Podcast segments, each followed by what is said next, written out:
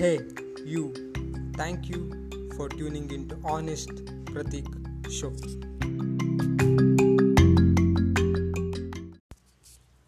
What is the number one marketing principle that almost high success marketers use?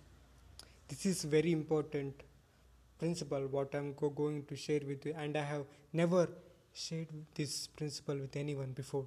This principle is called avoid bad and make them feel good. If you go to any marketing, any high, basically anything, this principle follows everywhere. They want to avoid people, want to avoid bad, and they want to feel good. If you go to make money online, avoid bad, their job, they want to replace that. Making good, making money online, making money with their laptop, doing what they love. That's the principle. If you consider almost any platform, this principle is being followed.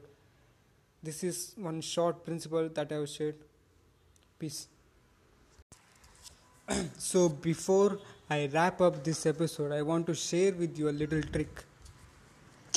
There was a study few years ago.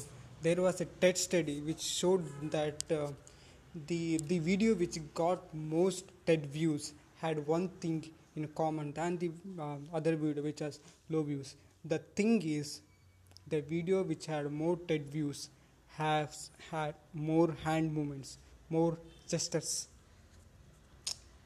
You might be thinking why I'm telling this in podcast, because it doesn't matter in podcast, but if you are making a video or any video or anything episode, in video, if the more hand you use, the more value goes and hence more attention.